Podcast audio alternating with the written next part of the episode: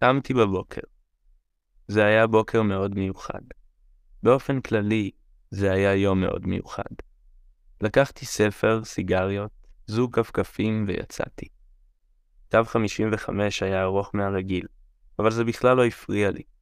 ידעתי שבקרוב אגיע לים, וכבר אספיק לשכוח מזה.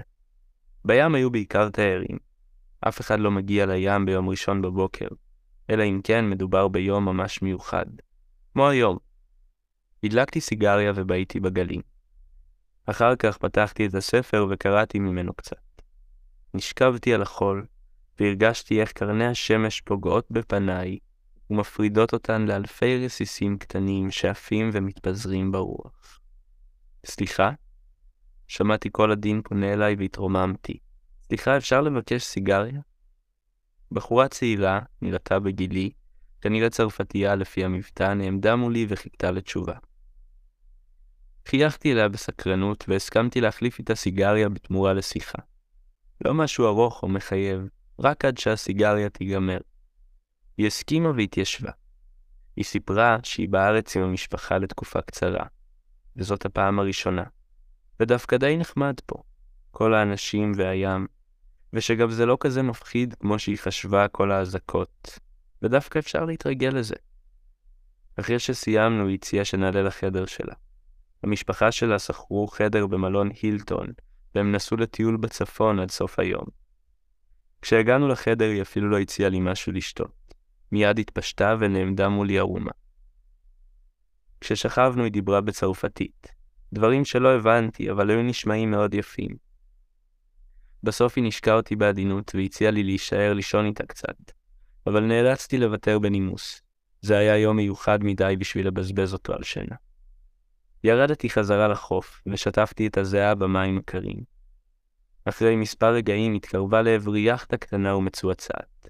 הבחור שנהג בה היה מבוגר ממני לפחות בשלושים שנה, והיה לבוש בגדי חג מחויטים. הוא חייך לעברי וצעק, הוא רוצה לעלות לסיבוב, בחור. מבלי לחשוב יותר מדי, עליתי על סירתו הקטנה והתחלנו לשוט. הצעתי לו סיגריה מתוך נימוס, אבל הוא צחק ואמר שהוא כבר עבר את הגיל הסיגריות, ועכשיו הוא מעשן רק סיגרים שמנים ושותה רק שמפניה יקרה. אפילו לא מים. הוא סיפר שאשתו עזבה אותו אתמול אחרי שגילתה לו שהיא התאהבה באיזה בחור מעבודה, והם עוברים לגור יחד בסן חוזה. זה עצוב, הוא אמר, אבל לחיים יש תוכניות משלהם. אני דווקא חשבתי שזה לא שלחיים יש תוכניות משלהם, אלא שלאשתו יש תוכניות משלה, אבל לא אמרתי את זה. הוא היה נראה יותר מדי עצוב בשביל להקשיב. הרוח עלמה בגופי, והרגשתי שלווה חמה שעוטפת אותי. מבלי ששמתי לב, חזרנו לנקודה שבה הוא אסף אותי. ירדתי למים והודיתי לו על הסיבוב. קיוויתי לפגוש אותו שוב בהזדמנות. הוא היה נראה כמו איש שצריך מישהו לדבר איתו. השמיים כבר החלו להאדים. הלכתי לקיוסק שליד הים וקניתי בקבוק שמפניה. כמו של האיש עם היאכטה, אבל בזול. התיישבתי על ספסל, וחתול רחוב שחור ניגש אליי. הוא היה נראה קצת עצוב, אבל לא היה לי דבר להציע לו. חתולים לא שותים או מעשנים, והם גם לא יכולים לדבר ולפרוק. סיפרתי לו קצת על היום המיוחד שלי, והיה נראה כאילו הוא מקשיב. כשחזרתי הביתה נשכבתי על המיטה. החלון היה פתוח והייתה בריזה נעימה. עצמתי עיניים, ושנייה לפני שנרדמתי, הספקתי כבר לחשוב על היום המיוחד שהולך להיות לי מחר.